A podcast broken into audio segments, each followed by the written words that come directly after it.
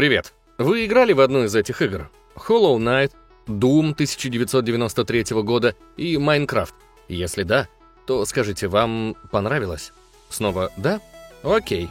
Тогда вам в какой-то степени нравятся инди-игры. Да-да, не удивляйтесь! Самую известную метроидванию последних лет, классический шутер начала девяностых и одну из самых популярных игр в истории объединяет одно свойство. Все это инди. И сегодня сценарист Иван Косолапов, закадровый голос Антон Киреев и монтажер Таалай Мурадилов расскажут вам историю этих видеоигр. Какую роль играет индюшатина в современном девелопменте? Какой она бывает? Какую философию пропагандирует? Из-за чего именно инди можно назвать трушным геймдевом? И почему инди — это важно? Материала много, а времени мало, так что подписывайтесь на канал, жмакайте колокольчик и поехали! Перед тем, как продолжим, напомним вам о наших партнерах из Case for Gamers. Отличный, интуитивно понятный сайт, демократичные цены и проверенные продавцы ключиков для тайтлов на любой вкус. Например, у продавца Voodoo Gaming, который уже давно зарекомендовал себя на площадке, всегда можно найти игры по приятной цене. Если есть подозрения, то можно спуститься в раздел с отзывами и узнать, что там да как. Также Case for Gamers подарят нашим зрителям три копии с новинкой Outlast Trials. Что нужно сделать?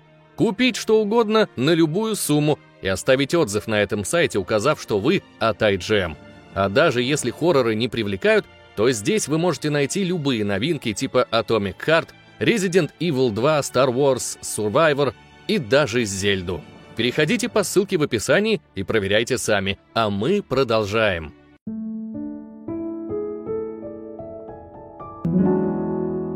Сперва нужно определиться, что такое это инди.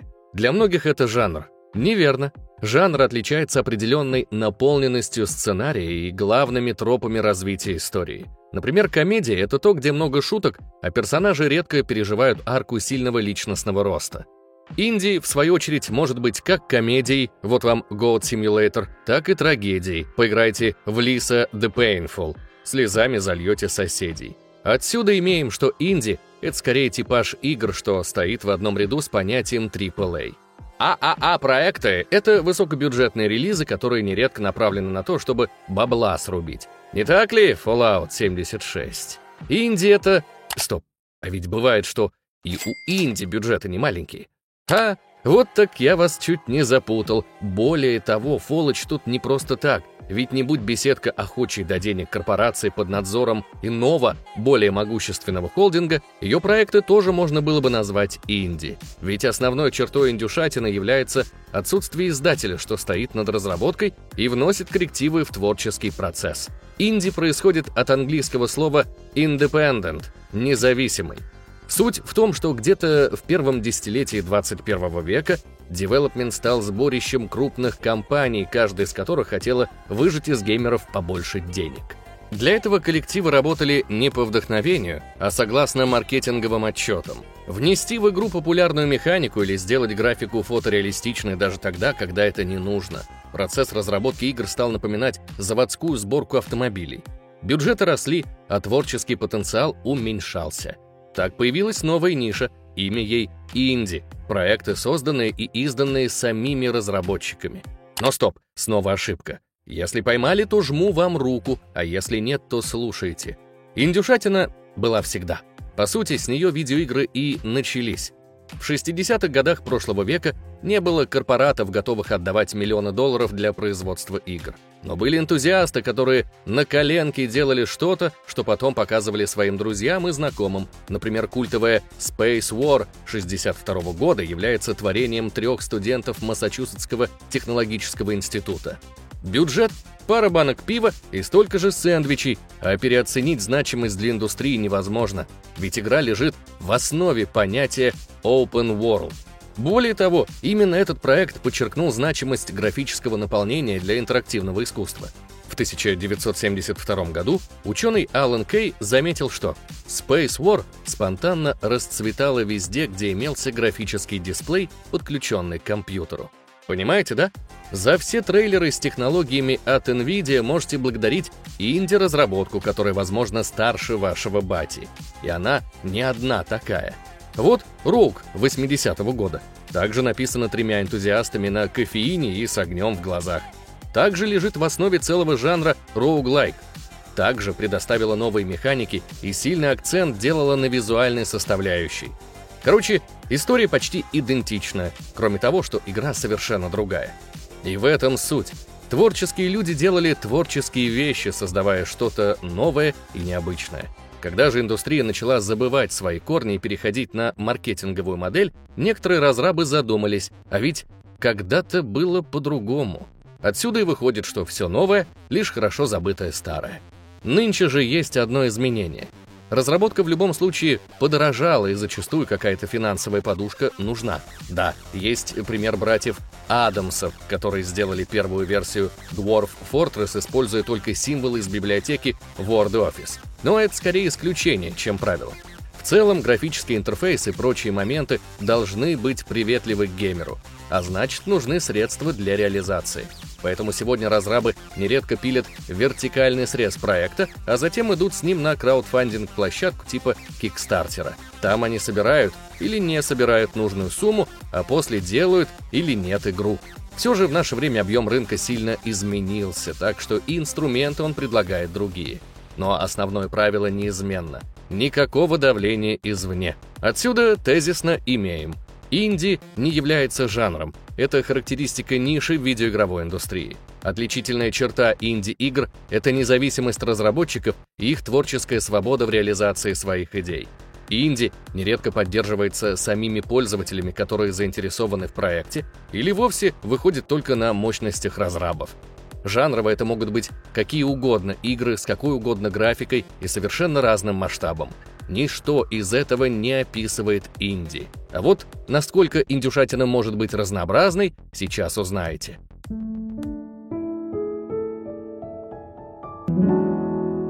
Сегодня инди у многих ассоциируется с небольшими видеоиграми, графически напоминающими тайтлы восьмидесятых-девяностых годов.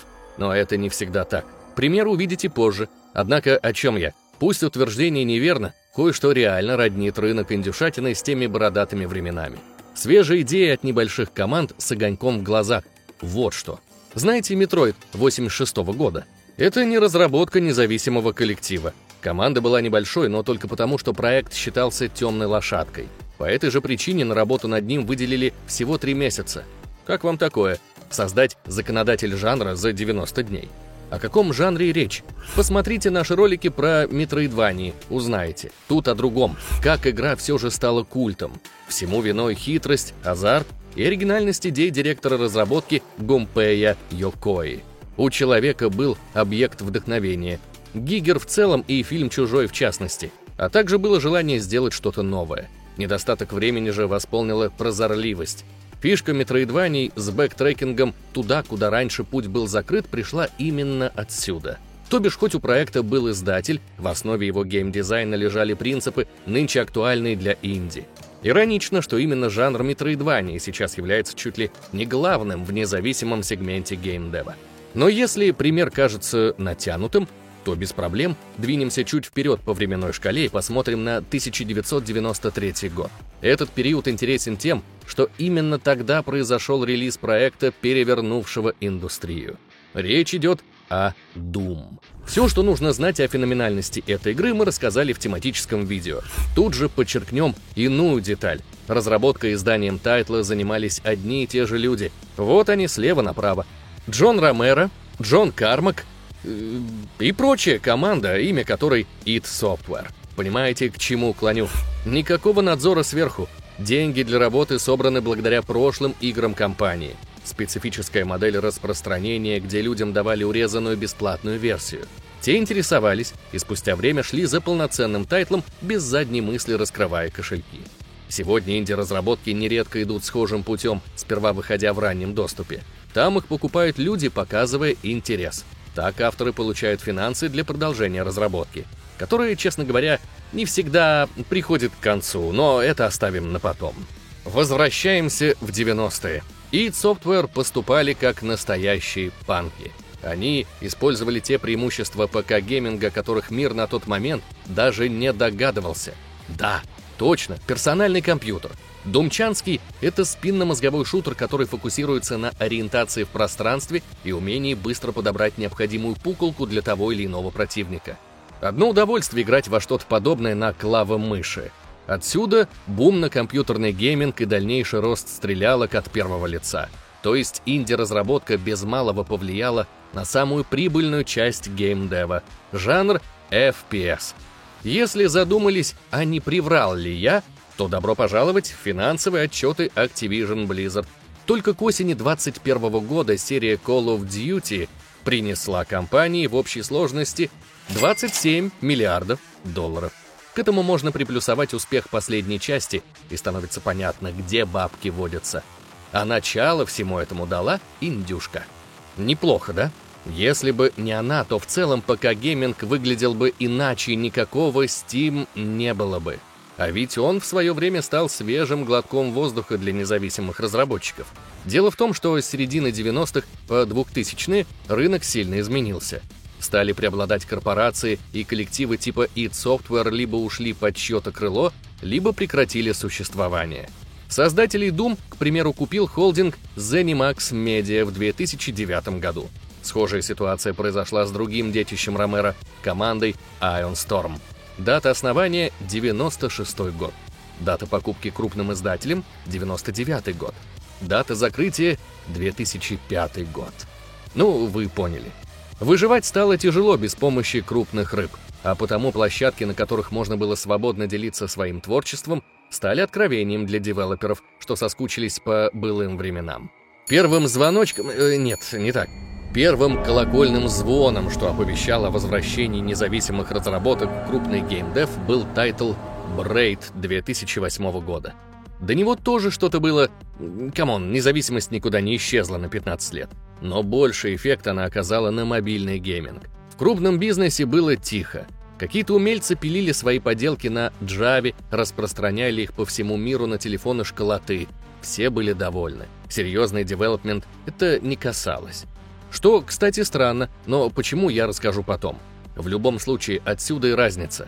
Braid, будучи индюшкой, влияние оказала. Релиз состоялся эксклюзивно на платформе Xbox триста шестьдесят, и почти сразу игра стала неограненным алмазом консоли. Хотя проект разработал один человек — Джонатан Блоу. Для реализации идеи автору пришлось даже заложить дом.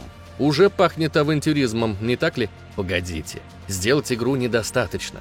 Чтобы ее распространить, Блоу пошел в только-только набирающий обороты игровой сервис Xbox Live Arcade. И теперь совместите два и два. Нишевый тайтл с прорывными механиками и бедный на релизы сервис с относительной свободой. Получился хит. Игра привлекла внимание благодаря нескольким вещам. Необычному геймплею и столь же оригинальному нарративу. Механически это была головоломка, в которой автор реализовал диковинную для тех лет игру со временем. Час можно было отмотать назад, если сделали где-то ошибку. А можно было объединить способность с окружением и менять игровые условности, тем самым двигаясь дальше по сюжету. К слову о нем, по мере прохождения геймер медленно, но верно проникал в закутки страшной тайны главного героя. Всю игру он преследует девушку с целью ее спасти, а в финале оказывается, что до этого игра шла от лица отрицательного героя. Вот помните наш недавний ролик про любовь к антагонистам?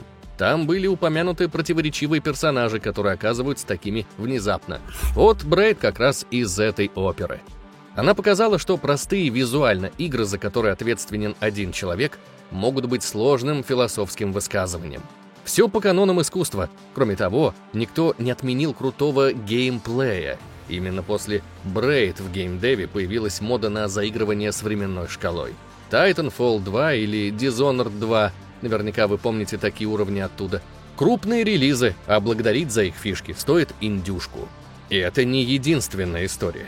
После творения Blow девелоперы стали внимательнее присматриваться к небольшим проектам. Они превратились в поле для экспериментов. На них крупные издатели понимали, какие свежие и незаезженные механики интересны геймерам. Хотя стоит признать, что не каждый следующий релиз отличался инновациями. Иногда это просто была хорошо сделана игра с понятными правилами, здоровским нарративом и какой-то изюминкой. Например, в Лимбо две тысячи десятого года это был визуал. Благодаря черно-белой палитре авторы создали мрачную, очень чувственную и одновременно жестокую историю. Небольшой проект на пару часов поглощал в себя, заставляя раз за разом пытаться найти решение некоторых особенно сложных головоломок. Хотя в целом тайтл не хардкорный, это медитативное путешествие внутри чьих-то кошмаров. То есть, опять же, необычное, глубокое повествование и интересная подача. Благодаря таким творениям видеоигры и называют искусством. Но напомню, Лимбо появилась вопреки тогдашнему девелопменту. К две тысячи десятому году искать что-то в крупных издательствах не стоило, и все больше разработчиков уходили в независимый сектор. Ведь тут есть... эксперименты! Они же есть на нашем Бусти. Там вас ждет необычный, эксклюзивный контент без всякой рекламы и цензуры всего за сто рублей. Видео про смерть в играх, грязное белье студий и порно-игры. За триста деревянных вас ждет чат с авторами, а за девятьсот девяносто даже подкасты. Если заинтересованы, то переходите по ку ар коду или по ссылке в описании. А мы продолжаем. Другой эксперимент из того же две тысячи десятого года — это Super Meat Boy. Как в мире три эй проектов Demon's Souls показал, что геймеры готовы к боли, так в мире инди это сделал мясной пацан. Невероятные темпы и огромная сложность сделали из игры своеобразный мем. Вот инженеры меня сейчас поймут. В технических универах есть такая шутка. Сдал сопромат, теперь и замуж можно.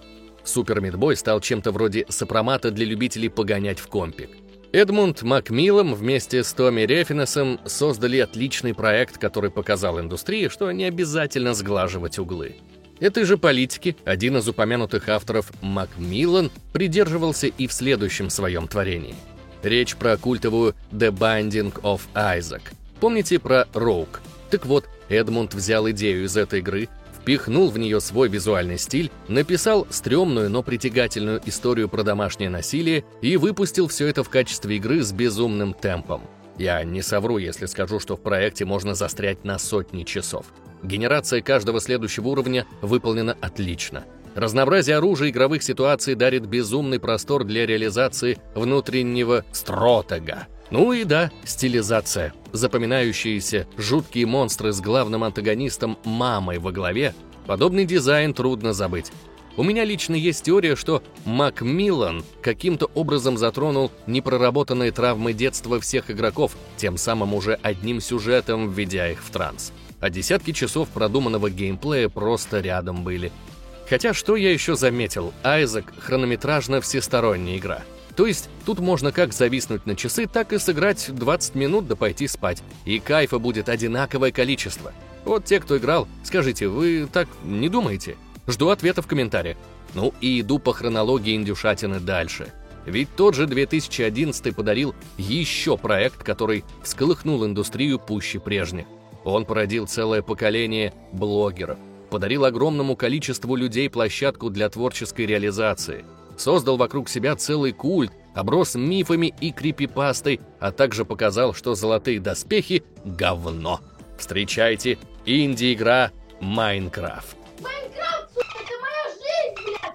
Minecraft! Разработчик-одиночка Маркус Персон явно не подозревал, в какого монстра вырастет его детище спустя декаду. Хотя, возможно, подозревал, ведь на самом деле первая версия игры появилась в интернете еще в две тысячи девятом году и быстро обрела популярность. Благодаря этому, спустя двенадцать месяцев ее разработчик дал интервью издательству Den of Geek, где признался: «Я создаю Майнкрафт просто потому, что мне нравится играть в игры, где я могу создавать и строить всякие вещи. Я хочу сделать проект, в котором каждый может реализовать свои творческие амбиции». Что ж, у него получилось. Люди до сих пор спорят, есть ли конец у кубического мира и кто первым заметил соски у свиней – Булджать или другой безумец. В этой игре воссоздают целые города, притом не всегда реальные. Вот, например, группа фанатов уже тринадцатый год пилит целое Средиземье. Такие проекты не создаются просто потому что. Игра реально вдохновляет и подталкивает на свершение. Для всей индустрии это был шок. Проект с такой графикой завоевал такую популярность. Посмотрите на все крупнобюджетные песочницы в открытом мире. Везде есть след Майнкам... Э, э, Майнкрафта. Да даже недавняя Зельда вдохновение видно невооруженным глазом. Ну и заодно на выживачи посмотрите, в них творение Персона также вложило частичку себя. Влияние Майна сложно переоценить, так что если хотите феномен по этому тайтлу, пишите. А мы идем в следующий год, где индюшатина вновь напомнила, что такое оригинальные механики и необычная перспектива на видеоигры. Фесс. Слышали что-нибудь? Если смотрите наш канал давно, то слышали. Мы рассказывали об игре вот в этом видео. Повторяться смысла нет, поэтому скажем только, что ничего подобного за одиннадцать лет не сделали, и пойдем дальше. Ведь две тысячи двенадцатый год, кроме Фесс и не случившегося апокалипсиса, запомнился еще одной вещью. Имя ей — Hotline Miami. Я прям вижу, как некоторые из вас сейчас улыбнулись. Да, ребят, я тоже ждал этой игры. Пожалуй, после Manhunt ни один другой тайтл не решался ввести в геймерский дискурс понятие ультранасилие. Более того, то же детище Rockstar, хоть и стало локальным культом, но заставило прочих разработчиков сторониться этой метки. Ни о какой популярности и речи не было. Конечно, были Dead Space и девятый Mortal Kombat, которые по привычке демонстрировали кровь, кишки Рассела. Но чтобы это стало естественной частью геймдева... Возможно, я сейчас натягиваю сову на глобус, но по личным воспоминаниям именно деконструкция понятия насилия и метакомментарий касательно его безопасности из «Жаркой линии Майами» сделали ультранасилие снова модным. А может быть, и не натягиваю, ведь в научной статье «Поглощение насилия в Hotline Miami» автор прямо говорит: металлудический комментарий дестабилизирует игру через иронию, релятивизируя приверженность игрока ей. Таким образом, Hotline Miami является ярким примером диссонантного развития, то есть игры, которой удается одновременно захватить рынок и бросить вызов своим основным принципам как развлекательной среде. Чего, блядь? Слышали? Все ясно и понятно. Ладно, а теперь без шуток. Это реальная научная статья, посвященная феномену инди-тайтла. Очень советую почитать. Но если коротко, игра благодаря стилистике и сюжету устраняет шокирующую составляющую из понятия ультранасилия. Она нивелирует это тем, что показывает само существование индивида куда более страшной деталью естественного хода вещей. Поэтому выходит, что, пройдя Hotline Miami, вы еще несколько дней ходите и думаете над смыслом всего сущего. Индюшка сумела вписать себя в историю геймдева и повлияла на многие тайтлы в будущем. Вон персонаж из The Last of Us Part два именно в Майами рубится, и это неспроста. Так авторы отдают должное предмету своего вдохновения. И ведь они не одни такие. Katana Zero две тысячи девятнадцатого года, Dead Cells две тысячи восемнадцатого. Это разные игры, которые объединяют только то, что они инди, и у них схожие с Hotline Miami ритм и цветовые решения, которые очень важны для индюшатины. Хотя есть команды, у которых хватает мощностей вытянуть проект, визуально приближенный к классу трипл эй. Вы наверняка сейчас подумали о Ninja Theory и их Senua's Sacrifice, но нет. Еще до жертвоприношения Senua были девелоперы из Red Barrels. Конечно, девушка-викинг задала новую планку в области графики не только для инди, но и для всей индустрии, и это точно стоит внимания. Однако красные бочки еще в две тысячи тринадцатом году задрали планку для способов испуга, которые применяют геймдизайнеры, дабы заставить игрока навалить кирпичей. Вы уже наверняка все поняли. Первая Outlast тоже является инди. Отличный хоррор от первого лица с неплохой графикой и поглощающей атмосферой. Все это детище независимой команды. В свое время игра наделала шума, взаправду задав новые стандарты для тайтлов жанра ужасы. Простую геймплейную механику позже стали использовать во многих проектах. О чем я говорю?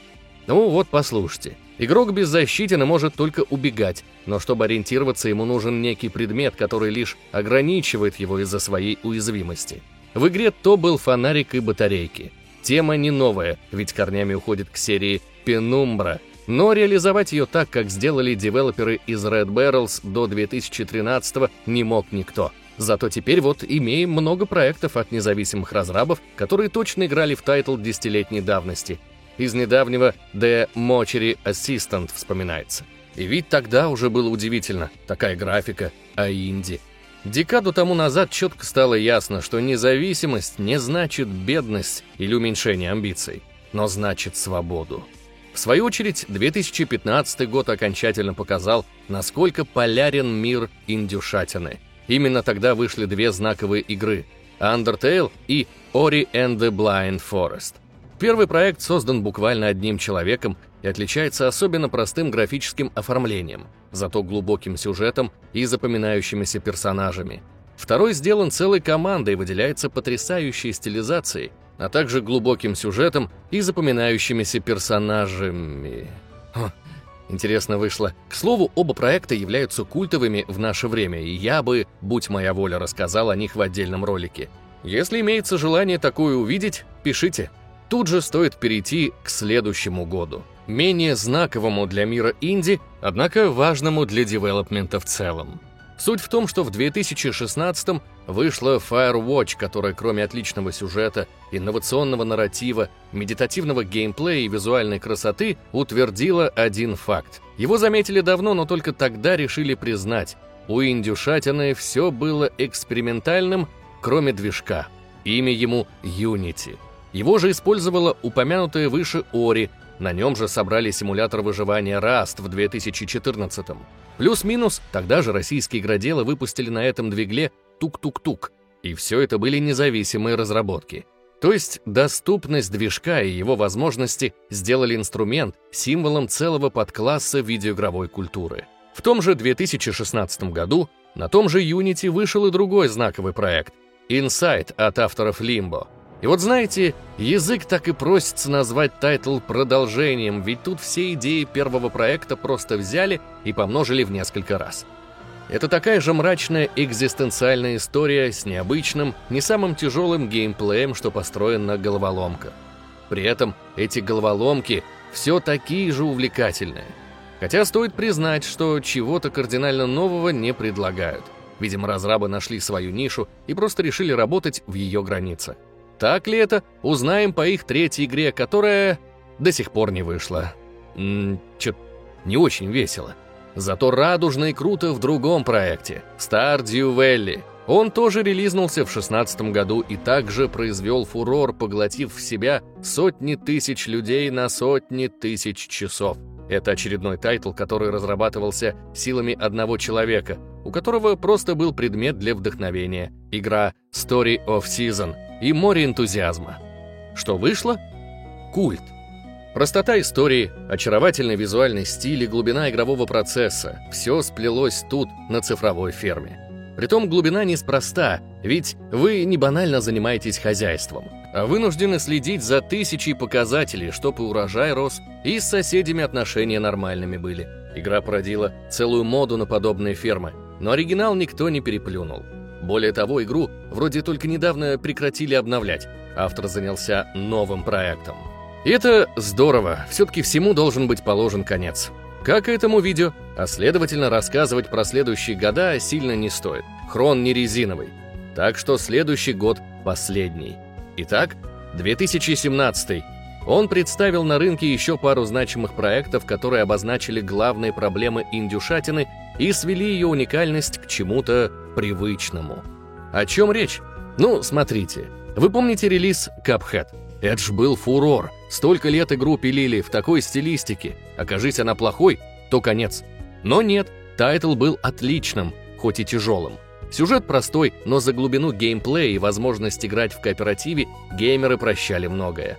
Плюс стилизация под мультфильмы тридцатых годов. М-м, кто бы знал, что среди завсегдатаев Steam столько ценителей классики Диснея и мультфильмов Макса Флейшера.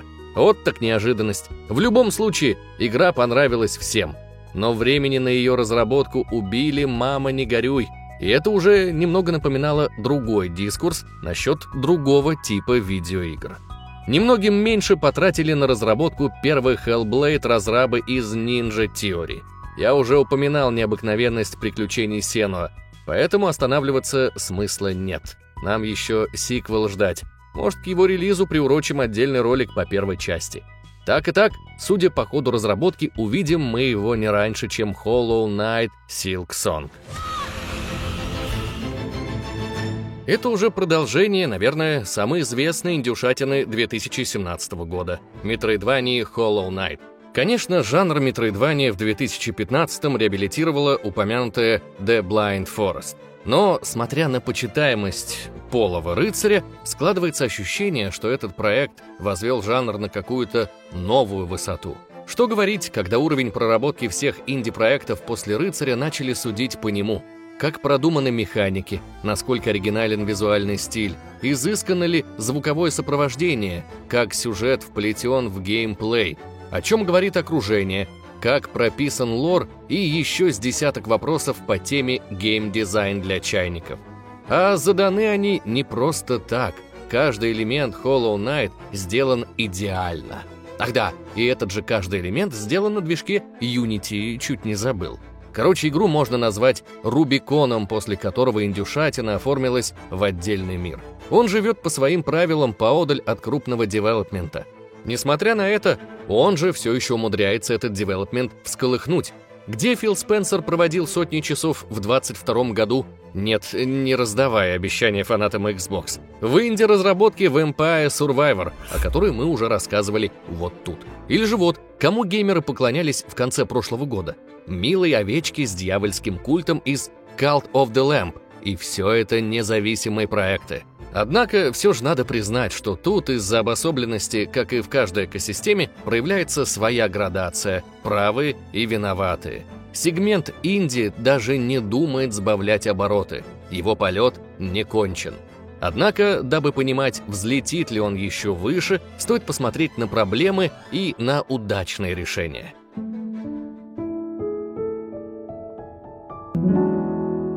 Самым главным, за что необходимо зацепиться индустрии инди, является та самая независимость. Почему? Потому что она, как мне кажется, нивелирует все проблемы, которые возникли внутри этой области игрового девелопмента сейчас. А проблем много. Индюшатина пошла к реке и так преисполнилась, что уже является отдельным рынком внутри другого, большего рынка. То, что получилось именно так, особенно интересно, ведь долгое время такого не было. Понимаете, говоря о Braid, как о первой инди, на которую стоит обратить внимание, я чуть слукавил. На самом деле не было какого-то перерыва между Doom девяносто третьего и творением Блоу. Нет, геймдев со слоганом «Independent» развивался всегда. Помните, я просил вас запомнить инфу про игры на телефоны? Вот вам, пожалуйста, поделки на Java с оригинальными идеями и нередко сделанные энтузиастами. Как, по-вашему, выпустили Gravity Defied? Именно по такой модели, независимый игропром, чтоб его. И все в две тысячи пятом году. Вот еще откровение. Я слукавил даже с пониманием Braid как индюшки. На самом деле разработчики еще в две тысячи седьмом году договорился с Microsoft о помощи в издательстве. Единственное, они не должны были влезать в творческий процесс. А реальная инди того же восьмого года — это Castle Crashers, разработанная и изданная одними и теми же людьми. Понимаете, к чему клоню? Индюшатина всегда была и всегда плотно переплеталась с обычным геймдевом. Сейчас просто идет процесс раздела понятий, хотя по сути оно неотделимо от старшего брата. Независимый игрострой стал приносить реально большие деньги и обзавелся собственными рок-звездами. Так он превратился во что-то более коммерциализированное по сравнению с условным началом. Я не просто так остановился на Hollow Knight. Его создатели, команда Team Cherry, нынче напоминают небожителей. Извините за сравнение, просто не знаю, как сказать об их связи с фанатами, которые уже пять лет ждут выхода продолжения знаменитой Metroidvania. Имя ему Silk Song. Релиз планировался в этом году, но недавно игру в очередной раз перенесли хрен пойми куда, не дав толковой инфы пользователям. Это или нежелание разговаривать со своими почитателями, или проблемы в команде. Конечно, есть другие знаменитые тимы, которые исправно ваяют что-то офигенное. Super Giant Games, как пример. Вы явно слышали про Pyre или Hates. Их тайтлы. Ребята клепают прекрасные проекты, как ваша бабушка пирожки, притом сохраняя свою независимость и авторский почерк. Но отсюда выходит другая проблема. Выдавая на рынок успешно реализованную механику, стоит ждать ее клонов. Есть тайтлы, которые не наивно повторяют, а улучшают идею. Когда я увидел геймплейный трейлер Crossworm, мне показалось, что эта игра станет именно развитием для Hollow Knight. Но куда чаще встречаются бездушные поделки, созданные на коленке просто ради денег на хайпе. В плане Хейтс это Gods of Asgard. Хороший арт-дизайн далеко не все, что нужно, дабы повторить успешную формулу. Динамика, ритм, прописанный сюжет и диалоги, чувствуется калькированность, и ею пропитана немалая доля сегмента инди. Как и обманом ожиданий, ведь другой бич — ранний доступ. Та же Хейтс, честно, провела в нем некоторое время, выросла из концепта в полноценный проект и вышла. Но сколько есть тайтлов от независимых разрабов, которые выходят, дерут бабло, да так и остаются неперевариваемым куском кода. Такого нет в рамках трипл эй разработок. Там неперевариваемый кусок кода игрой, ушедшей на золото, называют. Ладно, это актуальный юмор, извините. В целом, мне кажется, в корне неверным сопоставлять игры класса трипл эй со стараниями независимых разработчиков. Вот эти наименования типа Dark Souls на минималках, которые можно было услышать в адрес потрясающей Blasphemous. Полный бред. Внутри рынка инди достаточно противостояния, чтобы они еще вовне смотрели. Притом я не отрицаю вдохновения. Мне кажется, говорить о целенаправленности авторов индюшатины, дать тот же опыт, но за меньшие деньги — это ошибка.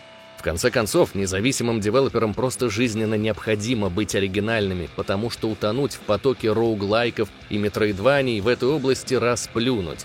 И это проблема. Не то, что тайтлов определенных жанров слишком много, а то, что они похожи друг на друга. Притом, смотрите на примерную градацию.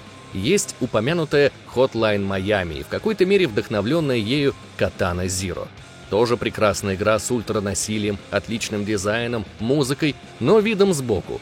Ощущается иначе, играется по-другому. Все круто. Есть The Binding of Isaac и почти его копирка The Slime King's Tower. Копия хорошая, играется в целом неплохо, пойдет. А есть Glim Light, неумело слизанная с Hollow Knight. Вообще ни о чем. И вот такого ни о чем реально много. Просто дальше своих подвалов это не идет. Но из-за роста индустрии иногда даже хорошие проекты далеко не двигаются. Индюшатину нередко кормят краудфандинг-площадки. Но не каждой идее суждено выстрелить. Поэтому, видя, какой это богатый рассадник идей, крупные компании понемногу открывают свои подразделения условного инди. Разрывная The Valiant Hearts издана Ubisoft. и эй вовсе имеет целую команду под предводительством Юсефа Фарреса, который в две тысячи двадцатом году принес корпорации лучшую игру года в лице It Takes Two. Это небольшие тайтлы, напоминающие инди. Но у них есть издатель. Однако он не лезет под руку художнику, авторы умудряются выразить все творческие эманации в своих проектах. И как результат, интересные идеи, запоминающиеся истории, увлекательный геймплей и классный дизайн. Все как в трушном инди, но не инди. Или все-таки оно? Знаете, мне кажется, что, говоря о независимом девелопменте, вскоре не надо будет смотреть, есть издатель или его нет. Нужно будет изучать его политику. Индюшатина не то, что взлетела и сейчас падает. Нет, она летела вместе со своей индустрией, ибо в каком-то роде является основой. И пока летит индустрия, индюшка тоже будет лететь. Притом впереди паровоза, ведь это локомотив. Источник самых интересных идей и замыслов. Не без проблем, но всех их можно разрешить. Как? С помощью той самой независимости.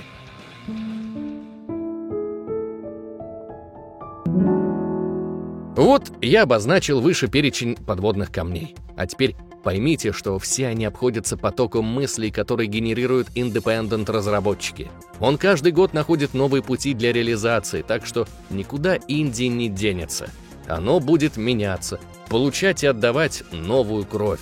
Но будет всегда, пока внутри игростроя живо творчество. Фу, да, не маленький текст. Жаль, что упомянуть больше тут тайтлов не выйдет. Только из отечественного вспоминается какие-нибудь «Черная книга», «Almost My Flow», «Тук-тук-тук», «Loop Hero». Все необычные, интересные. Сам сейчас работаю над проектом The Gallows. Хрен пойми, когда выйдет, но концепция классная. И, пожалуй, в этом суть инди. Пока у людей есть охота самовыражаться в рамках видеоигры, никуда оно не денется. Оно есть. Может, даже у вас. Кстати, напишите, хотели бы вы сделать свою игру. Может, делаете даже, поделитесь. Интересно будет прочесть. Ну и, конечно, говорите, как вам ролик. Может, чего-то не затронули. Там давайте свои топы лучших индюшек, не знаю. Зато точно знаю, что стоит сделать. Залезть в другие наши соцсети. Это вэ ка, Discord, Twitch и TikTok. Также следует подписаться на телегу, прям обязательно. И на Бусти, уже по желанию. Спасибо вам за внимание. Играйте в интересные игры и не болейте.